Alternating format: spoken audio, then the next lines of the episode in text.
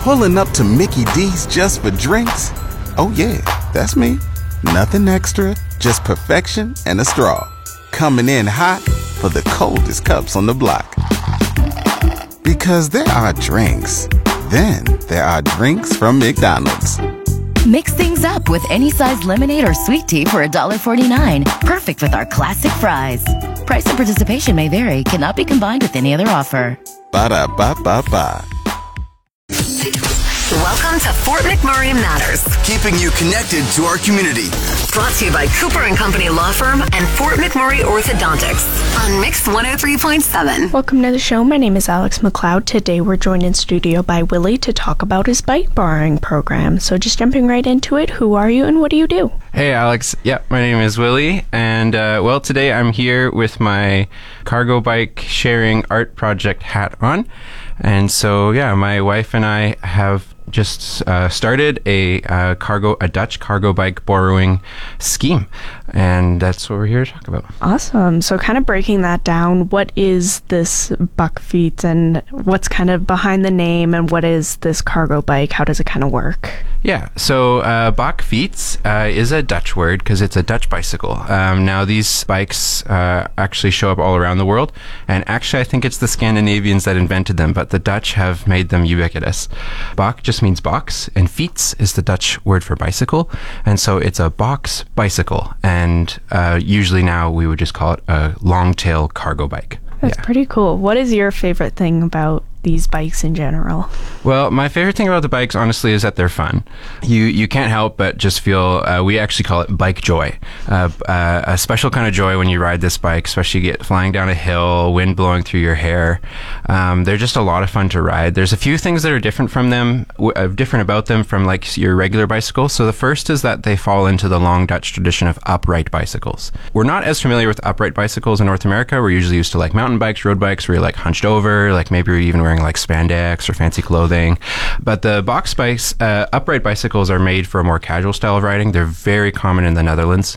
They're usually a step through, but not always. But the key feature is that you're you're sitting completely upright, so you're you're not leaned over, and it makes it easier to like talk with people while you're biking. They're much more conversational, and they're actually slower to ride, which initially would seem like well a downside. You want to get where you're going fast. But it's actually a feature. It's it's like slowness like a, a different way of living built in like a slower more intentional way of living. Uh, and then beyond that there's just stuff that's great about them. I mean obviously the giant box in the front means you can carry all sorts of stuff. Like you can do whole grocery hauls. You can pick up your christmas tree for example with this bike. No problem. It's like having all the benefits of a bike, except that also you have your trunk with you, and so uh, you can carry all sorts of stuff. And in fact, even um, families use these. They're they're usually used by moms in the Netherlands. They call them bakfietsmoeders, which is like their sort of like derogatory-ish uh, take on like the like SUV mom, um, but it's actually this bicycle because you can fit like two or three kids on the back, and the back racks on these things like are actually strong enough that a person can sit on them. I was looking at pictures and I saw like kids sitting in the front while the mom's riding around. Absolutely. So like a mom can take like five kids to hockey practice on one of these things if she wanted to. Okay, it's it's a little bit of a circus feat at that point, but yeah, they're just fun. That's pretty fun though. What kind of inspired you to do this project and like spread this to other people in the community? Yeah, a- absolutely. So uh, this project takes a few different inspirations. Um, the first is that I'm Dutch. My mom in- immigrated from the Netherlands, and so I really have an interest in Dutch culture, Dutch biking culture. I also just love biking, all things outdoors. Well, and and I've started to become really interested in like better ways of living, and I say better with a grain of salt because we're all just doing what works for us. I understand that, but um, I, I wondered if it would be possible a few years ago to start biking, mostly around Fort McMurray. I thought there's a few things that make this really make sense. One is that we're a isolated northern community, which means our city is actually not that big. And actually our infrastructure is really awesome. Like we have these multi-use pathways everywhere. Like I can almost get everywhere I need to go like on dedicated infrastructure, which is actually more than Edmonton or Calgary has to offer. And so uh, I suddenly realized this was a lot of fun. It, it's become kind of a way of life for me. I probably drive my wife's car like maybe once a week. Um, the rest of the time, I'm on a bike, and it's just a lot of fun. And so I was like, well, how can we get other people to experience this fun, this bike joy? Uh, long and, uh, and short of it is is we ended up getting a grant from the uh, municipality, an arts, culture, and heritage grant to experiment with this uh, project. And so this is an arts uh, and culture project, and it does take some inspirations. If I'll just like rattle a few off, Plain Bicycle Project in Winnipeg. Uh, they've imported Dutch bicycles into Winnipeg, and they call it a culture bomb. It's really cool. They've got just like people everywhere, they, and they've uh, imported like container loads of them. So we're not doing container loads. We're just doing one cargo bike. But um, so some inspiration there. And then also I was really inspired by uh, Jenny Odell's book, uh, How to Do Nothing. She talks about the kind of use of art in place to interact with like our cultural narratives. And basically, um, how can we interact with art in a new way, uh, in a really tangible way, in a way that's unexpected that might change the way we think about how we live our lives. We're joined in studio by Willi to talk about his bike borrowing program. We're just going to take a quick break and we'll be right back. We're back to Fort McMurray Matters. Brought to you by Cooper and Company Law Firm and Fort McMurray Orthodontics on Mix 103.7. We're joined in studio by Willi to talk about his bike borrowing program. And how will the cargo bike kind of be an art project? Are you going to be like decorating the box every time someone takes it out, or like every month it'll be a new theme kind of? Yeah, so this is the, really the exciting part of the project for me. So the the box obviously lends itself to well, this is a giant canvas, and so um, beyond the idea of it just being like Dutch culture imported into Fort McMurray, there's actually a mural paint on on each side of the box. And so the mural features local flora and fauna. Now the summer side is done. So there's a summer and a winter side because there's two sides of the box. So the summer side is done. Uh, the winter side is just being completed now. So um, you'll have to borrow the bike if you want to look at it. Um, but I think on our Instagram there are some pictures of the summer side. Yeah, and and it it features local uh, flora and fauna. And then the idea is that as people borrow the bike, now the art instead of just sitting in a gallery, is actually moving around our community and takes on new meaning in each person's individual context and neighborhood. So maybe they take it to Helen Pahokal Park and have like a winter picnic. Maybe they take it to, you know, a mural. Maybe they just take their kids to school. Um, maybe they just take it around the block just for fun. Doesn't matter. What's happening is it's taking on uh, a new meaning for each person, and that's uh, really exciting for me. And you kind of mentioned that you're only you're down to basically driving one day a week kind of thing with your car. Have you m- noticed a significant shift in your lifestyle with m- I guess biking everywhere now? You know, the lifestyle honestly isn't that different. I'd probably just have like the same anxiety as everyone else, except that like I don't know. There there are some like upticks, like um, you know, like the endorphins, like post exercise, but you get that when you get where you're going. Yeah, I, I don't know. It's it's a lot. A lot of it actually stays the same, ex- except that I think I'm happier. Uh, honestly, um, I, I was reflecting on a few weeks ago, uh, biking to work, uh, and you know, this time of year we get to go to work during sunrise, which has its ups and downs. But the ups is that it's really beautiful, and and uh, I don't know what was going on in the brain chemistry, but I I couldn't describe it. But I was grinning from ear to ear. I was just so happy, and uh, you know, I just didn't experience that when I like drove to work. So I guess that's up. Have you had to account for extra time because it may take a little bit extra time riding on the bike, or like not too much because our community is so small? you know, it, it does take a little longer. And uh, truthfully, um, I did. I'm cheating a little bit. Like my daily driver, if you can call it, is like a is a cheap e-bike, uh, and so that helps. Especially like if you need to do like the like going downtown back uptown thing, um, that really helps. Especially with the sweat equation too. So, but yeah, you do need to usually budget for a little bit longer. Fortunately, um, yeah, the community is not that big, so the longest trip uh, is going to be an hour, and that's going from like this side of the city, Timberlea, all the way to like Beacon Hill. um, so you know everything is going to be shorter than that. Sometimes it is more practical to hop in a car with someone or take the car. But also, I will just advocate now. This isn't possible with the cargo bike because it's so big. But with a regular bike, the bus and bike combo is really a winning ticket.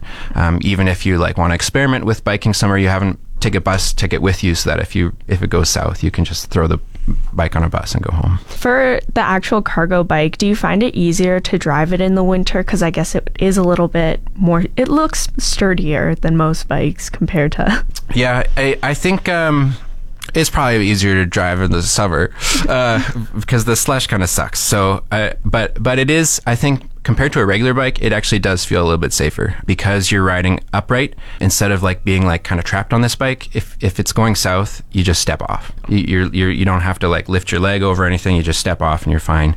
You're not going over sideways. You're not going over sideways. Um, I, I took this bike to Sherwood Park when we first got it for my mom to try because she's Dutch, and she did drop me.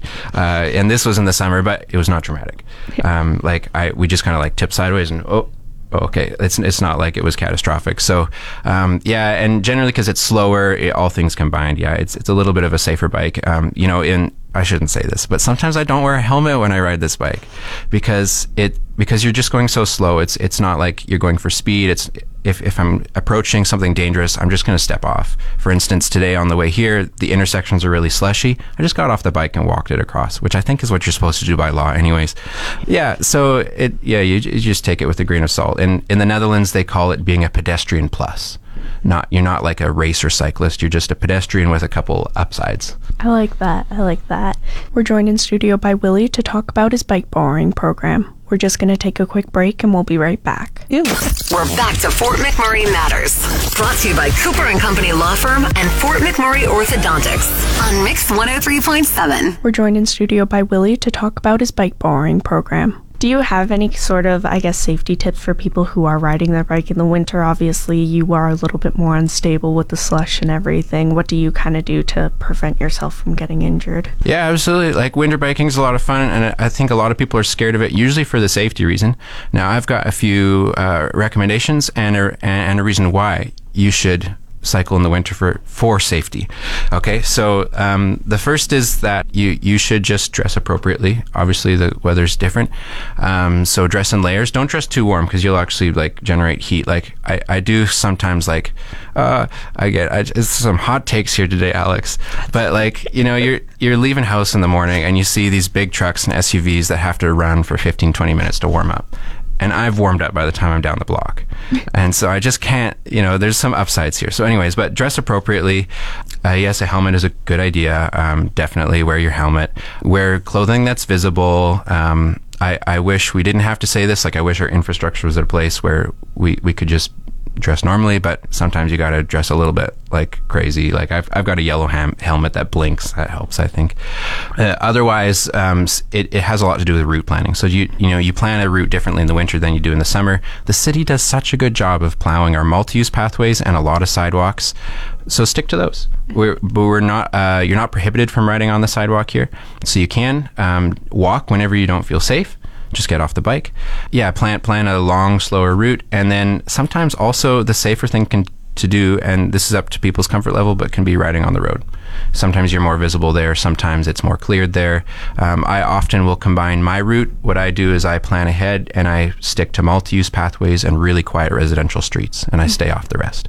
And that can be a, a better way to do it. And then finally is a little bit of a specialized piece of equipment that really helps you stay safe. But you can get winter tires for a bike, just like a I car. I didn't know that. Yeah, so my my bikes have uh, winter tires on them. They have ice studs. Cool. They just like a car. They have all the same safety benefits, and they'll keep you upright. They'll keep you if the bike from going out underneath you. So I like that. I didn't know there was winter tires for bikes. That's pretty cool. Is there any other like essential gear you think people should have? Like let's say a yellow reflective vest, like be that person on the bike, make sure people see you kind of thing, especially with it being dark. Yeah, gear recommendations. Well, um, you need to have lights. Lights on your bike is great. Uh, the bakfiets has these cool lights, which I think should be everywhere. They're called dynamo lights. So just like how we first generated electricity with dynamos, they have little versions of these on the bike wheels that power lights on the bike, so you never have to charge them. They're perfect. They're permanent, and they just work by you pedaling. Otherwise, battery operated lights. Uh, the right clothing, um, especially when it gets cold, I find a few um, things that can really help is well, if you're really hardcore, I don't have these, but you can get. They're called pogies, and they're big like mitts that stay permanently on your handlebars. So you just like you can just wear your normal whatever, and then stick your hands in there and they stay warm. But what I do, because I'm a little bit cheap, is I just wear like a liner glove and then a big mitt over top. And I find that gets me good to like minus 25, wool socks, uh, a buff, um, you know, how you would dress for skiing kind of um, s- sort of thing. So like the right clothing, uh, yeah, studded tires on the bike is a big win. Make sure you have lights, make sure you're visible. But other than that, um, just wear what's comfortable for you and and you'll have fun. Do you have any other recommendations for people to kind of enjoy the holidays? Obviously, winter biking does sound pretty exciting, especially with those winter tires. That's enticing me. But like any other way, like even just walking around and enjoying the paths around the community. Yeah, abs- absolutely. I, I, you know, I think um, you don't have to spend a lot of money to enjoy our community during the holidays, and I just feel like I want people to know this. So yeah, the first thing, and I'm just because this is my plug, like what's fun and cheap to do borrow this bike uh, anyways we'll tell you where how to do that later but um, or get on a bike enjoy any of the pathways. I would say get out into the birchwood trails for sure, or any of the trail networks. Uh, try cross country skiing, visit the people at Ptarmigan Nordic, and learn how to do it. I was very scared. I am not coordinated at all. I broke both wrists skating when I was a kid. Um, but uh, these people can teach you to do anything. So uh, go cross country skiing or, or go skating. Go to Lions Park, strap on a pair of skates.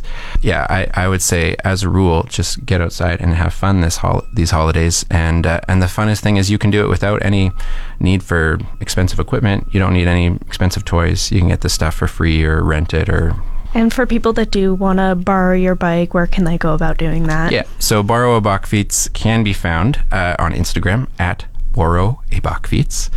We also have just like like like a landing page, um, borrowbakfiets.wordpress.com, but it's easiest to find that through the Instagram. For sure. And then is there anything else you want to mention about your program or about just anything else in general? Um, yeah, ab- absolutely. Um, well, I, first thing I want to just say is a few thank yous because it's really important. Um, thank you to my wife, who's the artist for the bike, uh, Genevieve. She's done an incredible job. Uh, I want to say a really big thank you to the regional municipality of Wood Buffalo for funding considerations so that we were a recipient of the Arts, Culture, and Heritage Grant. And you should apply for that grant. Like, if you're an artist, it's awesome. You don't have to be a nonprofit and you can make cool stuff that you care about. So uh, I would definitely uh, say check, check out that granting stream and major thank thank you to the city. Awesome. Well, I want to thank you for coming in and let me know about it and pretty interested in it. cool. Thanks, Alex. That's the end of another edition of Fort McMurray Matters. Want a copy of this episode or any past episode? Download the podcast at mix1037fm.com. Brought to you by Cooper and Company Law Firm and Fort McMurray Orthodontics on Mix 103.7.